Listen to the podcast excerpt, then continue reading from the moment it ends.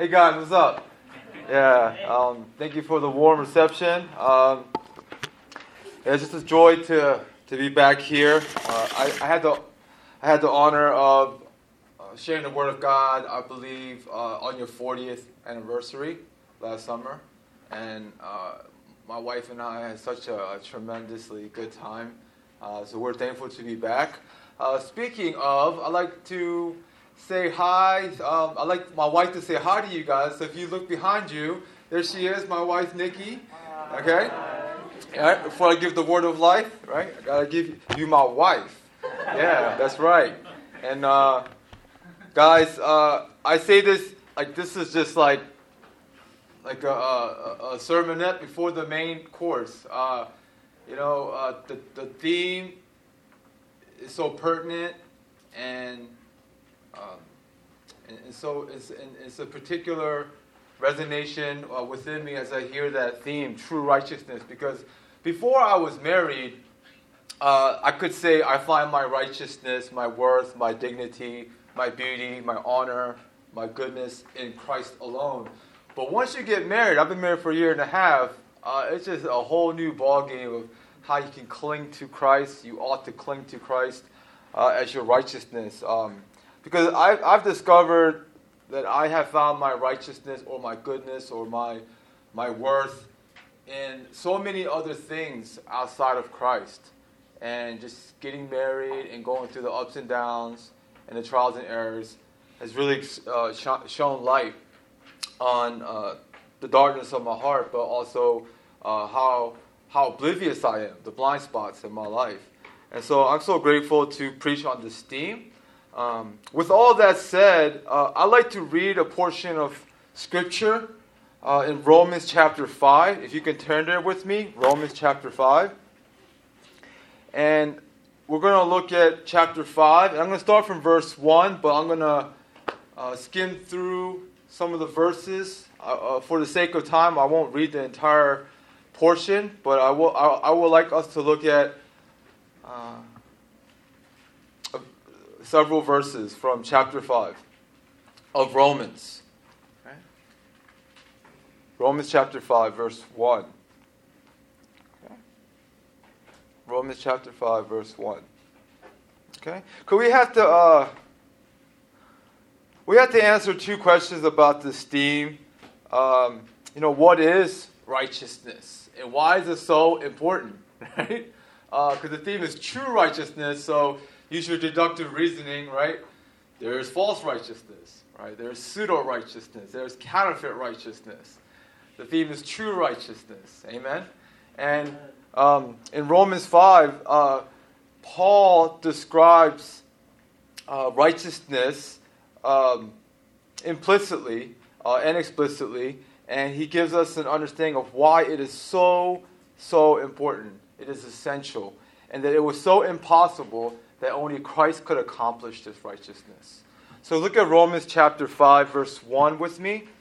It says, Therefore, since we have been justified by faith, we have peace with God through our Lord Jesus Christ. Through him, we have also obtained access by faith into this grace in which we stand, and we rejoice in the hope of the glory of God. I'm going to pause right there. Uh, I want you guys to understand that apart from uh, having faith in Christ and receiving His righteousness, His perfection, His obedience to the law and submission uh, to the Father, um, without the righteousness of God, God cannot stand the sight of us. He cannot stand the sight of you. He cannot stand the sight of me. It is repulsive. It is disgusting. Also, without the righteousness of God in my life, with it, uh, consuming me, I cannot stand the sight of God. It is repulsive. It is flavorless and plain and uninteresting. Without the righteousness of God, the true righteousness that comes from Christ, God is boring uninteresting and mundane. In fact, I am allergic to God. I am allergic to him. See, Paul tells us in verses 1 and 2 of Romans that because we have peace with God through our Lord Jesus Christ, we have access into his presence, into his grace, which causes us unspeakable joy. We rejoice um, in the hope of the glory of God. Christ in me is the hope of glory. Uh, Colossians talks about that too. I'm gonna um, I'm gonna skim down to verse six, or speed down to verse six, and verse six says, "For while we were still weak," and you might want to underline that word, weak. For while we were still weak, at the right time, Christ died for the ungodly. So if you're weak tonight, you're in the right place. That's when we're strongest, right? When we know we are weak. For salvation becomes real, it is ours. But verse 7 says, For one will scarcely die for a righteous person, though perhaps for a good person one would dare even to die. But God shows his love for us in that while we were still sinners, Christ died for us. Since, therefore, we have been justified by his blood, much more shall we be saved by him from the wrath of God. For if while we were enemies, we were reconciled to God by the death of his Son, much more now that we are reconciled, shall we be saved by his life. I'm going to pause again.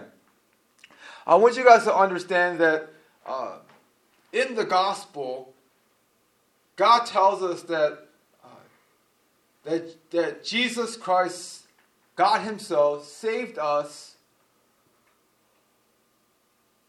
from Himself. The wrath of God was coming, is coming. God saved us not just from hell, not just from sin, not just from death, but God saved us from His wrath. God saved us from himself, by himself, and for himself. Right? Apostle Paul is laying these things down. These are bars. I don't know if you're a hip hop fan, right? But these are bars. He's trying to show us through these verses that God has saved us by himself, for himself, and from himself. The wrath of God is upon us. Jesus says in uh, John 3:36 that uh, if you do not believe in the Son, then the wrath of God remains on you. So I love you all, and I, and, and I don't know you by name. I may not know you, um, but the wrath of God is upon anyone in this room who does not confess Jesus Christ as Lord. And that's not to shun you; it's to it's to present uh, and introduce who Christ is. He is Savior, and He is Lord. Now I'm just going to um, look at verse 12 as well. Um, I'm almost done with this chapter. It says, Therefore, just as sin came into the world through one man, and death through sin, that's Adam, and so death spread to all men because all sinned. For sin indeed was in the world before the law was given. But sin is not counted where there is no law. Yet death reigned from Adam to Moses, even over those whose sinning was not like, tra- like, not like the transgression of Adam, who was a type of the one who, of, of the one who was to come. But the free gift is not like the trespass. For if many died through one man's trespass, much more have the grace of God and the free gift by the grace of that one man, Jesus Christ, abounded for many. And the free gift is not like the result of that one man's sin. For the judgment following one trespass brought condemnation, but the free gift following many trespasses brought justification. For if, because of one man's trespass, death reigned through that one man, much more will those who receive the abundance of grace and the free gift of righteousness, the free gift of righteousness, reign in life through the one man, Jesus Christ. Therefore, as one trespass led to condemnation for all men, So one act of righteousness leads to justification and life for all men. For as by the one man's disobedience the many were made sinners, so by the one man's obedience, hallelujah. So by the one man's obedience the many will become righteous. It's what the theologians call double imputation. I want you guys to understand something about this righteousness, my friends, even before I, I, I, really just dive into the main text tonight. That, that many people get it twisted that when you believe in Christ, uh, your debt is paid, right? And so they look at it like, like, uh, uh, like finances or a monetary scale. That my debt is paid, so I'm at zero, right? My balance is zero. But according to the gospel, according to the, the uh, epistle written by Apostle Paul, not only is your debt paid, but now you are filthy rich. Christ receives our unrighteousness and self-righteousness, and we get all of his righteousness. And I don't know, I don't know if you understand that uh, terminology in, in finances or the bank, right? There's imputation where the money is transferred over, the funds are transferred over. If you are in Christ today, I want you to hear this message according to this passage that you are righteous. You can do righteous things. Identity determines activity. I can love my wife. I can love my brother. I can love my neighbor. I can forgive. I can forbear. I can be merciful. Not because I am any of those things, but because my righteousness is in Christ. I am.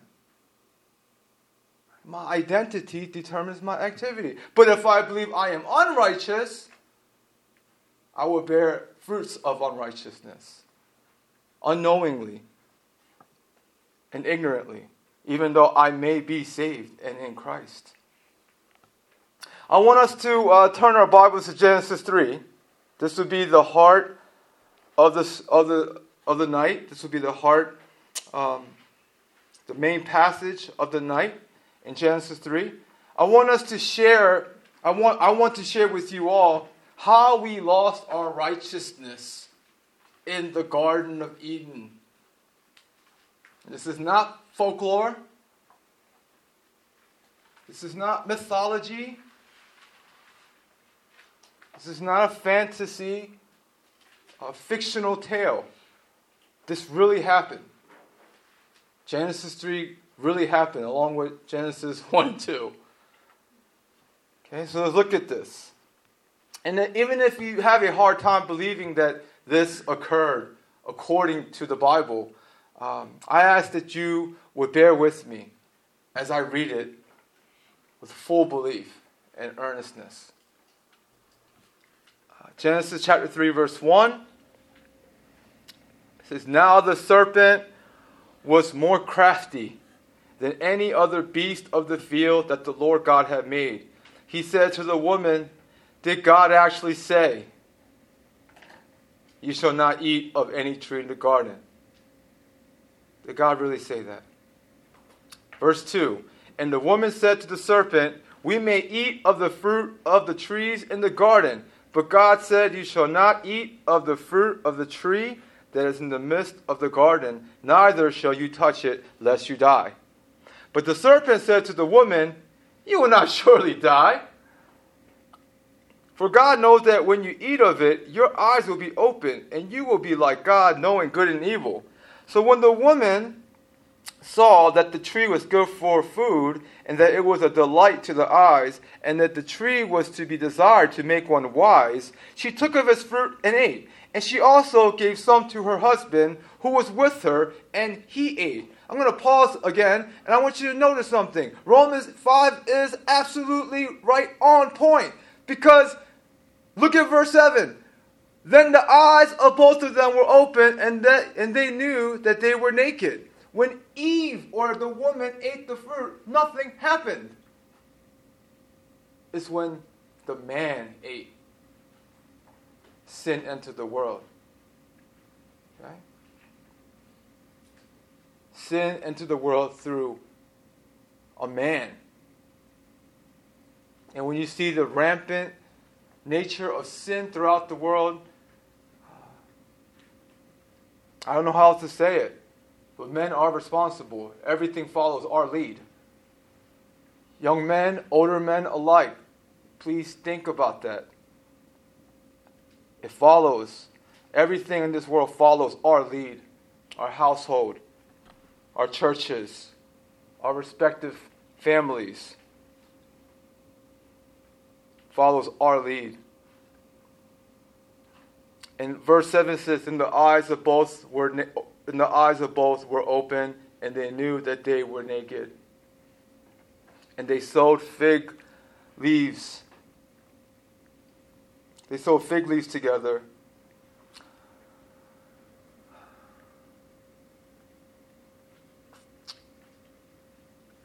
I'm sorry, my, my, my app messed up. And they sewed fig leaves together and made themselves loincloths. And they heard the sound of the Lord God walking in the garden in the cool of the day. And the man and his wife hid themselves from the presence of the Lord God among the trees of the garden. But the Lord God called to the man and said to him, Where are you? And, and he said, I heard the sound of you in the garden, and I was afraid, because I was naked. And I hid myself. He lost his righteousness. Verse 11 God said, Who told you that you were naked? Have you eaten of the tree of which I commanded you not to eat? The man said, The woman whom you gave to be with me, she gave me fruit of the tree, and I ate. And the Lord God said to the woman, What is this that you have done? So, yes, the woman's at fault too. And the woman played the, they all play the blame game, right? The woman blames the serpent, the man blames the woman and God. You guys may already know the story. But I want you guys to look at verse 15 with me. Uh, as he curses the serpent, God reveals the gospel. In verse 15, the good news.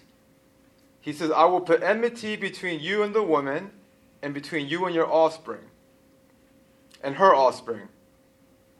I'm sorry, between your offspring and her offspring. He shall bruise your head, and you shall bruise his heel. And then there's other curses that come upon the woman and upon the man, but then I want you to skip down to verse 20. After you hear the curses upon man and woman, if I were Adam and I had to name my wife, what shall I name her? Okay, I don't want to sound uh, crass or, or derogatory, but put yourself in Adam's shoes for a second. Well, not shoes. Put, put himself in his place for a second and ask yourself if you were the husband or the man and it was time for you to name your wife after hearing all these curses, this doom and gloom, what would you name her? Use your imagination, right? You could have named her many bad things, negative things, belittling things. But verse 20, the man called his wife's name Eve because she was the mother of all living. Do you know why Adam called his wife Eve, the giver of life? Because he believed in verse 15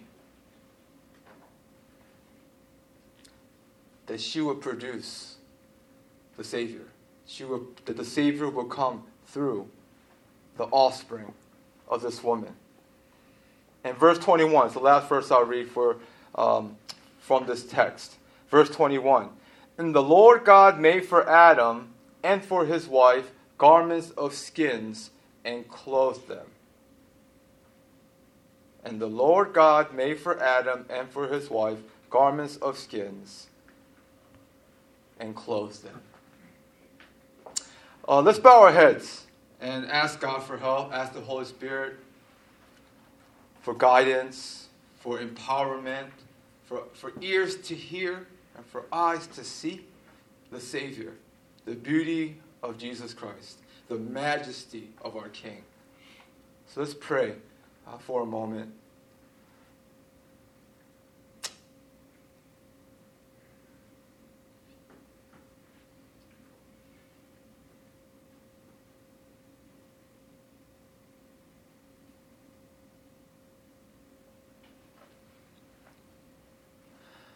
Oh God, There is no other. There is none like you. And apart from you, we have no good thing.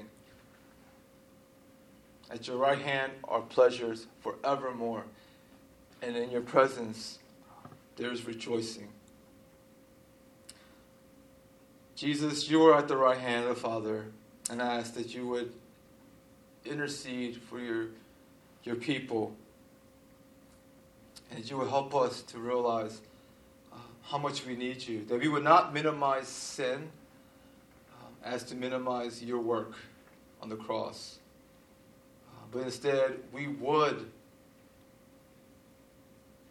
see the weight of our sin, feel the burden of our sin, so that we may be able to magnify the cross and celebrate your work and not our work. Whether it's bad or good, that we will celebrate your work instead of ours. God, I know that I am weak and I'm weary and I am not in the right place to preach tonight, but I stand upon the grounds of your righteousness, not mine. And so I will preach with all my heart, the heart that you have renewed and I received by grace. It's in your name we pray. Amen. Amen. I know uh, there's a lot of exposition and uh, a lot of unpacking to be done in those passages, but I want you guys to understand uh, why Pastor Woojin and your leaders have chosen this theme true righteousness because there's an implicit danger of putting on our own brand name designer garments, skin cloth, uh, loin cloths, fig leaves, right?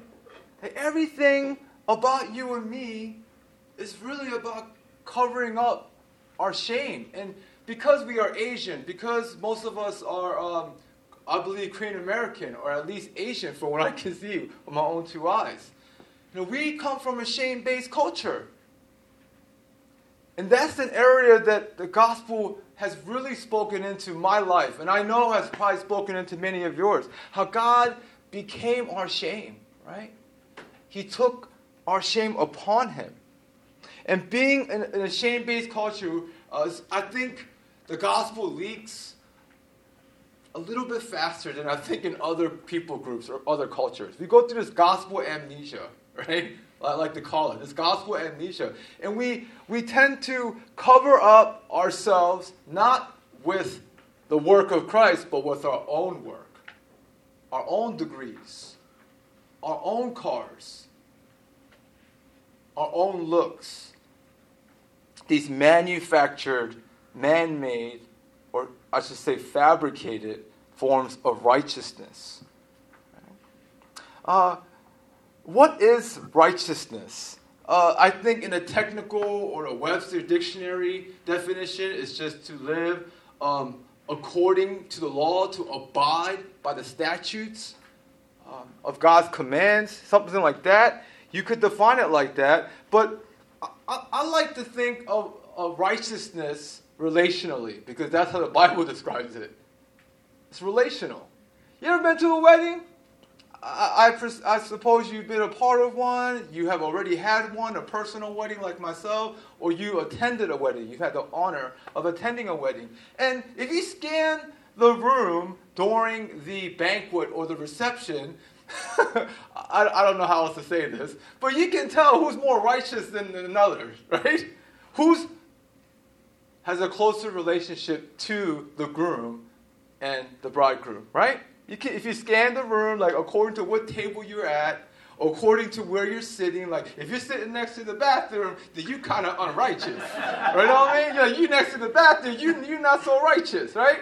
You didn't have that kind of direct line with the with the with the bride and the bridegroom. Know what I mean? Right? Right?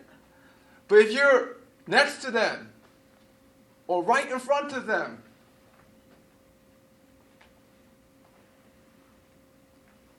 there's undoubted righteousness in that relationship, right? Yeah. There's, there's unmitigated and abundant righteousness um, in that relationship between the bride, bridegroom, and those respective people. Guys, what Adam and Eve lost in the garden, yes, is their relationship with God, their perfection, their unblemished nature, right? Because they were always naked, right? But they realized they were naked. And it wasn't clothes, it wasn't extra epidermis. They lost a right relationship with God. And they hid. They hid from God because they lost a right relationship with Him.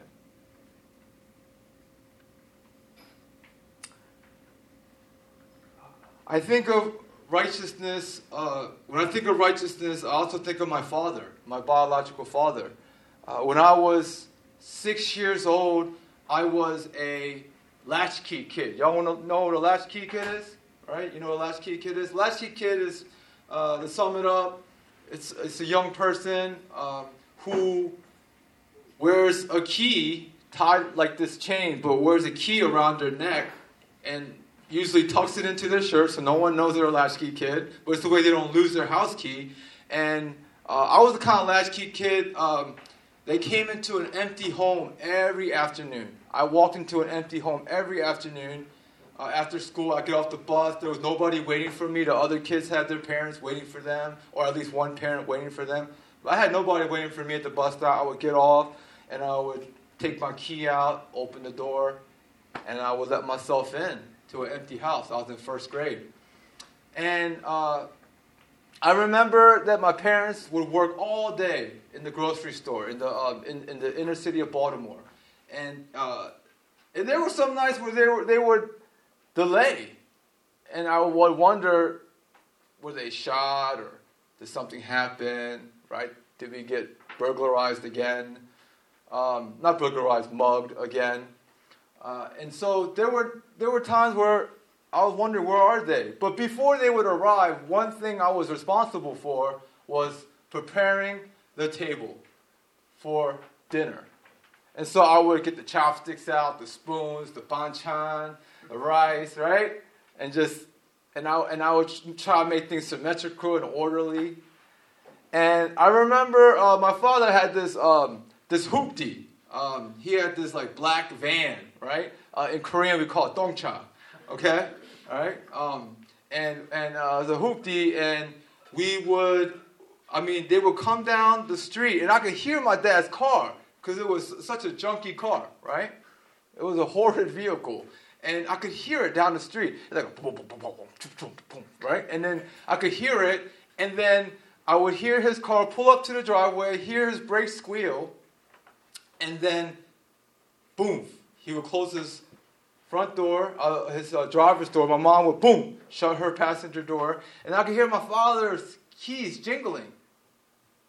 And then I would come to the front door, and he would open the door, and I would bow. I would insahe, right? And I would I would be like a puppy, uh, waiting for their owner every night, just waiting for my father to come home and and say hi, right? And, and, and, um, and be embraced, be, be delighted in.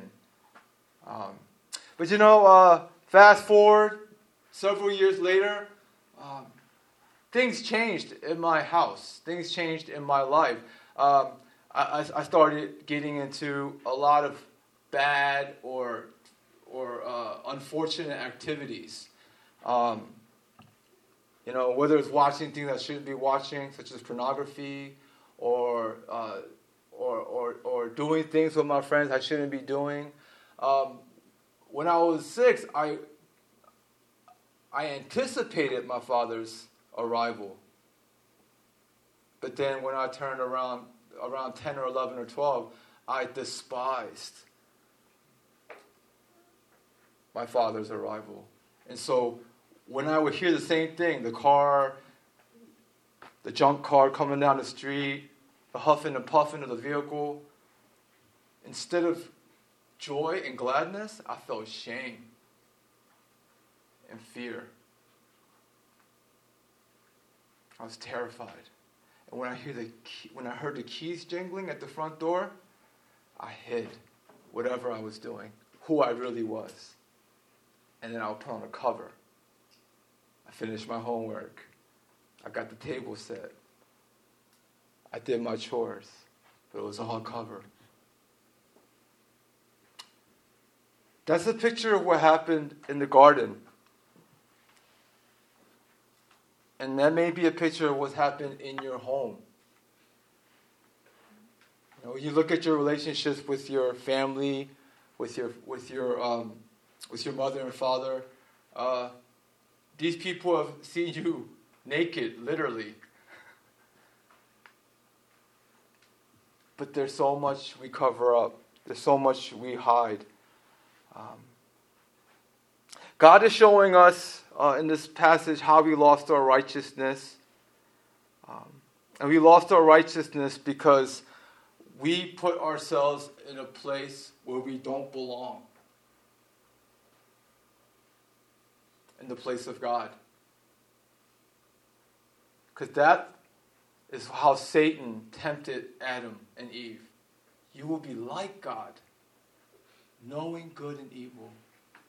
You will be like Him. You will be the measure of all things, aka relativism, moral relativism, whatever you want to call it. That you will be the measure of all things. You will be the judge of all. You can determine for yourself what is right and what is wrong, and that's what I did. And I still do that. There is a DA living in my heart, a defense attorney living in my heart that justifies everything I do. Everything I do. How I speak to my wife, how I speak to my neighbor, even how I speak to myself, how I treat others, how I look at the church. It justifies. The heart is wicked and deceitful. Who can understand it? Jeremiah says. It is wicked above all things. And we and uh, and, be, and, and we justify all these things because we want to be like God. And that's the irony. Once we want to be in the place of God, on the throne, we lose everything. We lose everything uh, Adam and Eve were told that you will be like God by Satan. And Satan also said, um, You will not die because surely you will not die because God is holding out on you. And God knows that if you eat of this fruit, you will be like Him. That is where sin always starts in our lives when we put ourselves in the place of God, when we believe that we are wiser than God, that we are smarter than God, that we are better than God, that we are actually be, be, uh, more righteous judges than God. I don't know how many youth retreats I've spoken at where uh, the youth ask me questions like, if God is good, then how can he send people to hell, right? Or if God is loving, then how can he uh, determine uh, whether a man or woman who's never heard of Jesus uh, ought to go to hell? And I know these are tough questions, but we put God on trial. That's my point. We're putting God on trial. We're not on trial, God is on trial. Those are legitimate questions. Please don't um, please don't please don't misunderstand me. There's a legitimate question, and it should be contemplated and discussed. However, we're putting God on trial, right? We're putting God on trial. But the good news that we see in uh, verse 15 is that even though that sin is putting myself in a place where I don't deserve, that I don't belong, which is the place of God, salvation is when God puts himself in a place that he does not deserve to be in. And that's in our place. Let me explain. We see grace in, in the opening of this, um, of this saga. When sin entered the world, the question that I want us to think about. God is the unmoved mover and He is the grand initiator because He asked a question. Think about it for a second. An omniscient God humbles himself and inquires. Guys, think about this. If you're omniscient, you don't ask questions, correct? You don't need to. It's futile, right? It's pointless. But an omniscient God humbles himself, puts himself in the place of Adam, in the place of humanity, right there. It says, Where are you? That's our God. He says, Where are you? This omniscient, all knowing God demeans himself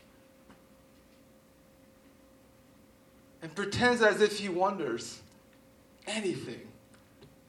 And says, Adam, where are you? He knows where Adam is.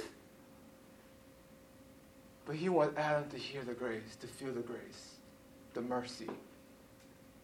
And then Adam says that Adam says that he is um, he heard the sound of God. Verse 8, he heard the sound. Uh, um, verse 10, I'm sorry. And he said, I heard the sound of you in the garden, and I was afraid because I was naked and I hid myself.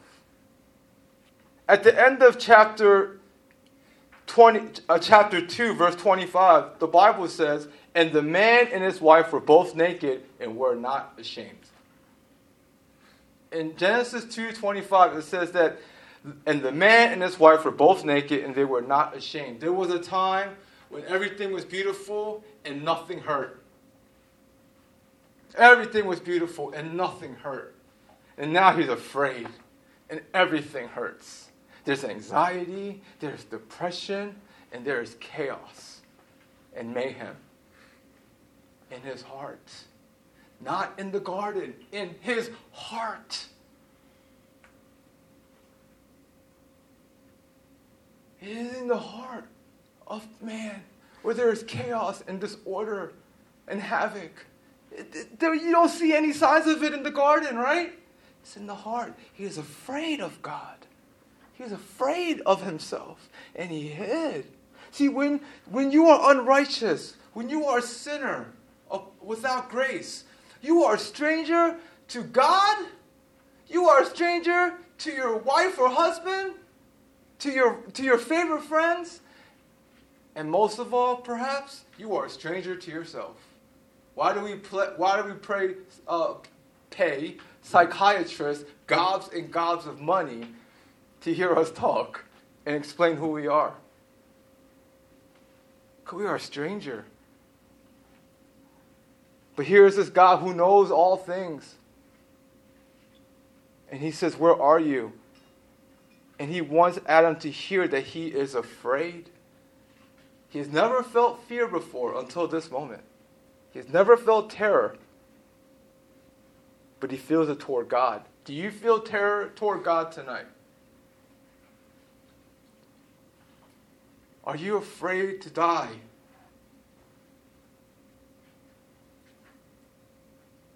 Do you wonder where you will go after you perish? Because everything ends. We are all like a carton of milk, you see. Every carton of milk has an expiration date. And so do we. There's an expiration date on Adam's life now. And there's an expiration date on yours and mine. But God is good. And He asks, Where are you?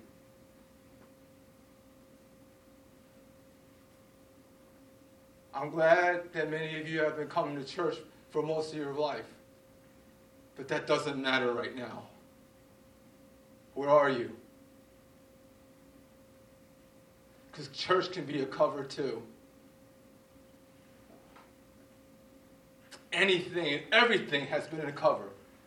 They're called idols.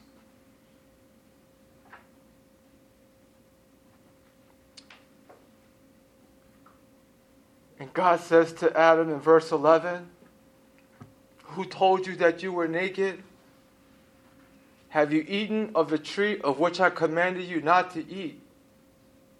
Oh, what a benevolent God. He is not only rich, he is generous. Oh, goodness. I don't know what would have happened if Adam just said, All right, I messed up, God. I'm sorry. I don't know what would have happened. But he didn't say that he's a sinner now. He's a sinner now. So he, sinners don't do that. Sinners don't say, My bad, it's all my fault. I'm the problem. Sinners don't say that. Sinners never say that. Sinners say, It ain't my fault. It ain't my fault. It's your fault. It ain't my fault. It's your fault. It's my daddy's fault. It's my mama's fault. It's my wife's fault. It's my sister's fault. It's my brother's fault. God, it's your fault. Sinners always say that.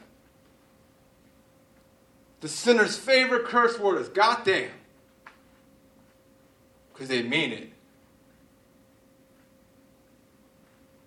And he was damned. He was damned for our sake.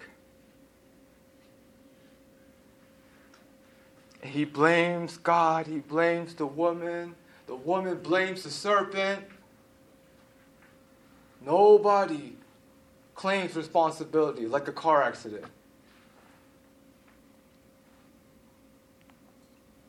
Instead, God, He Himself takes on that responsibility. Guys, I don't know what you're doing with your fear. I don't know what you're afraid of. If you're single tonight, the Korean culture terrorizes you and makes you afraid of never getting married. Right? You tell a Korean Christian that the Bible says not everybody's supposed to get married, right? That's what Apostle Paul says very clearly in 1 Corinthians 7. Not everybody's supposed to get married. Ain't nobody got time to hear that. I'm not righteous. I'm not worth anything. I, I'm not. I'm not if I don't get married, right? I was told that for decades as a pastor. I began preaching at age 19, and you know, nobody expected me to get married at 19. But by the time I was 29, they were like, clock is ticking, homeboy. What is wrong with you? You should be ashamed of yourself. What is wrong with you? And you know what I would say in the gospel, according to Christ? A lot's wrong with me, but it ain't being single. a lot's wrong with me. But it ain't being single. Because Paul was single, right? Jesus was single. Many of the prophets were single. So I don't think that's what's wrong with me. It ain't a sin to be single. Amen? I want to encourage you guys out there. Or maybe, maybe you're at a school. You know, I started off on community college. And I remember when I was in community college at age 18. We call it grade 13. All right, we call it grade 13. I remember when I was in the Korean church going to community college. And so all my friends are going like Duke or University of Maryland or UVA, someplace nice and fancy in Sedity. And, uh, and I remember when people ask me, so B, where you go to, where you go to school? I would mumble. And like, I can't hear you. I go to Essex Community College, but I'm a transfer. I'm to transfer next semester. I was so ashamed. I was afraid. I would never get out of community college. That I'd be stuck in grade 13. I don't know what you're afraid of. Maybe it's not literal death, but there is an echo of death all over this room. There's an echo of this death, this alienation, this estrangement that I also feel with my biological father. There's an echo of that funeral, that living funeral. And it might not be as petty as school or as serious as marriage or unemployment. But you feel its shadow. You feel it nipping at your heels. that it will devour you. And there's no returning, there's no life after death. My friends, as I close tonight, God has a message for the naked. God has a message for the unrighteous. God has a message for those who sleep around and are ashamed of themselves and disgrace their families. God also has a message for those who clothe themselves in self righteousness because they don't sleep around. He has a message for everybody in this room because we all fake it till we make it. We are all, even as a pastor, I fake it till I make it. You think I'm always nice? Man, you should see me when I clock out. when no one's watching. Ask my wife. When no one's watching, how do I act? Who am I? We all fake it till we make it.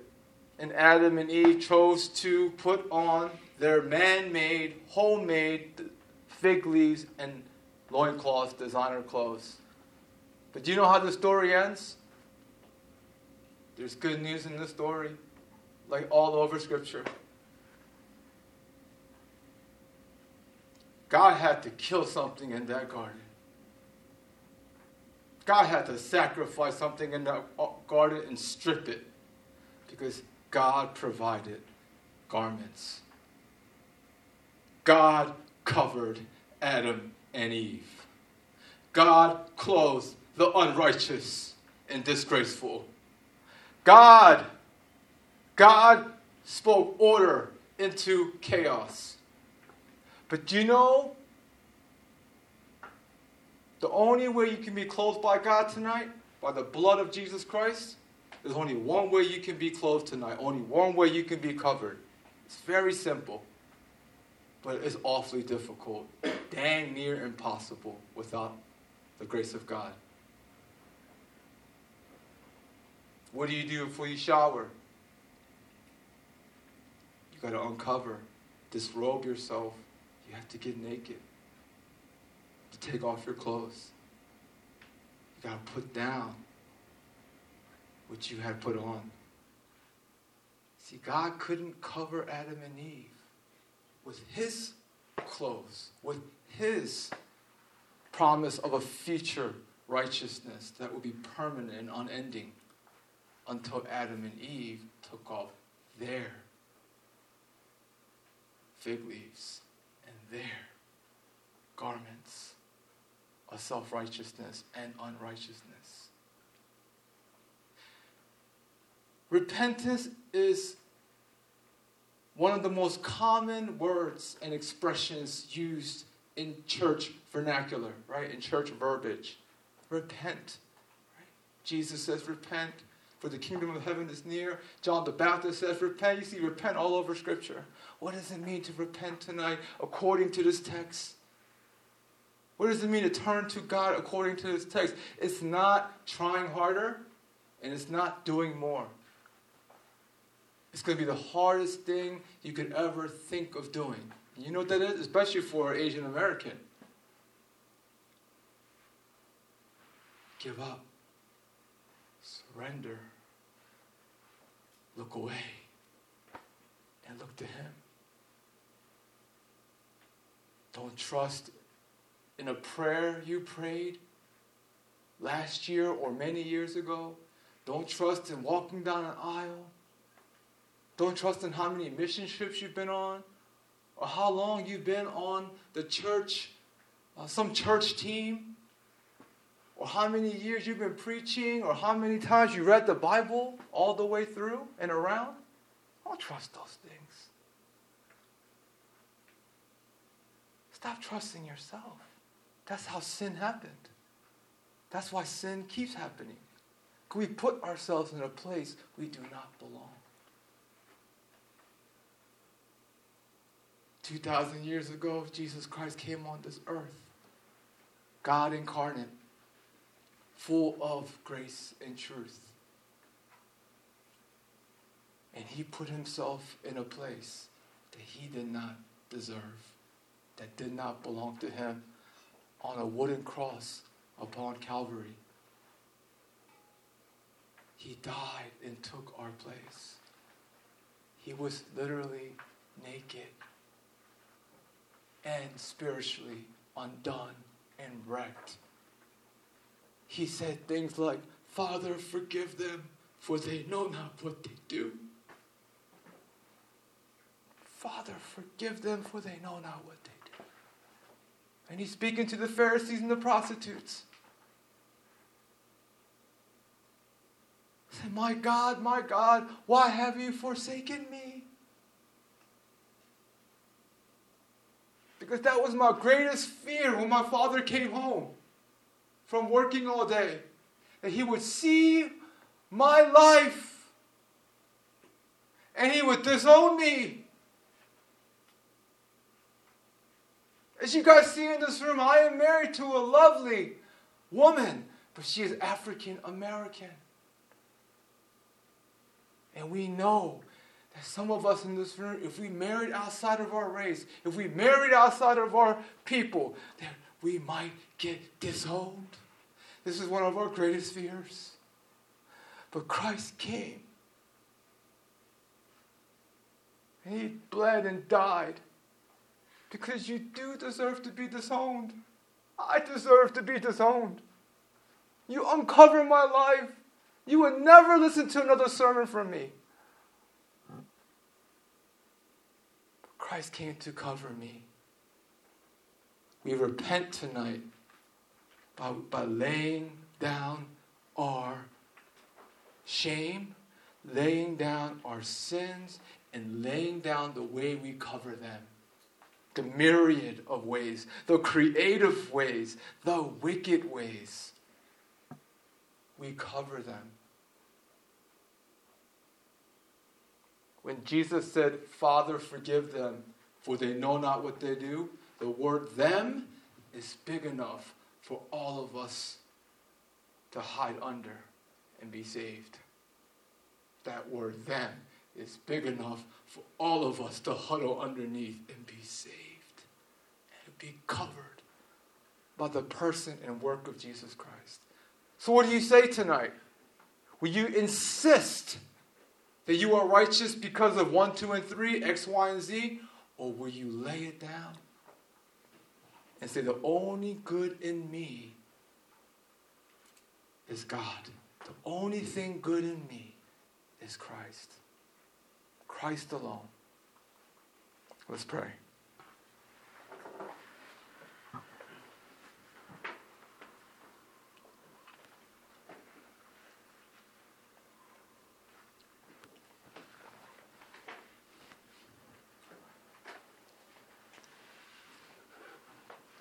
Dear friends,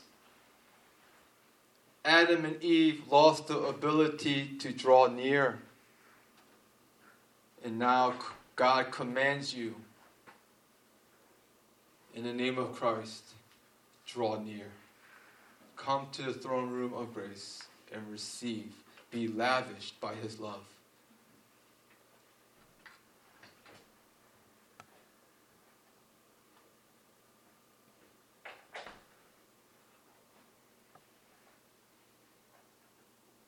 God is asking us the same questions He asked the first man Where are you?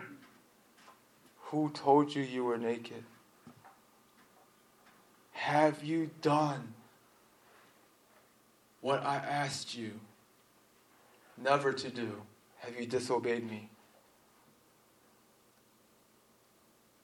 Let us not blame one another or our families or even ourselves tonight. But let us find refuge in that God was blamed for us. Jesus Christ was blamed in our place, was brutalized and battered and humiliated and forsaken and disowned in our place. For he who knew no sin became sin on our behalf so we could become the righteousness of God. Do you know that when God sees you in Christ, he sees you as someone who has never made a mistake, never cursed, never misstepped, never lied, cheated, or stole. Did you know that? Not only that, when God sees you in Christ, he sees a woman or a man who has always obeyed, always loved, always been generous, and always praises God. Did you know that? I know it's so scandalous and it's so ridiculous that God would see me as someone who has always done the right thing. But that's what it means to find favor in His Son. The Father finds favor in those who trust in His Son and not trust in anything else for their righteousness and approval. I want to pray for you, and then I will hand over uh, to the praise team and the leaders. Lord God, we come to you tonight, and you invite us, Holy Spirit, to believe upon the Son. Behold the Lamb of God who takes away the sin of the world. Behold the Lamb of God who was wiped out so that our names could be written in the book of life. Behold the Lamb of God who was wounded so we could be healed. Behold the Lamb of God who was slaughtered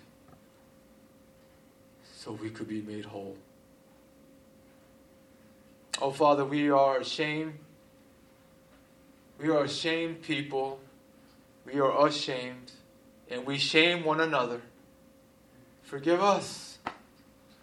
For we spread our righteousness and not yours. We spread false righteousness and unrighteousness and Korean righteousness and American righteousness. But we do not spread true righteousness, for it can only be found in you. Help us tonight to celebrate your righteousness and not ours we get so excited about our righteousness via social media or plaques or degrees. But Lord, oh, your righteousness is my worth. Your righteousness defines me. Your righteousness is my salvation. Christ is my righteousness. It's in your name, O oh Lord, we pray. Amen.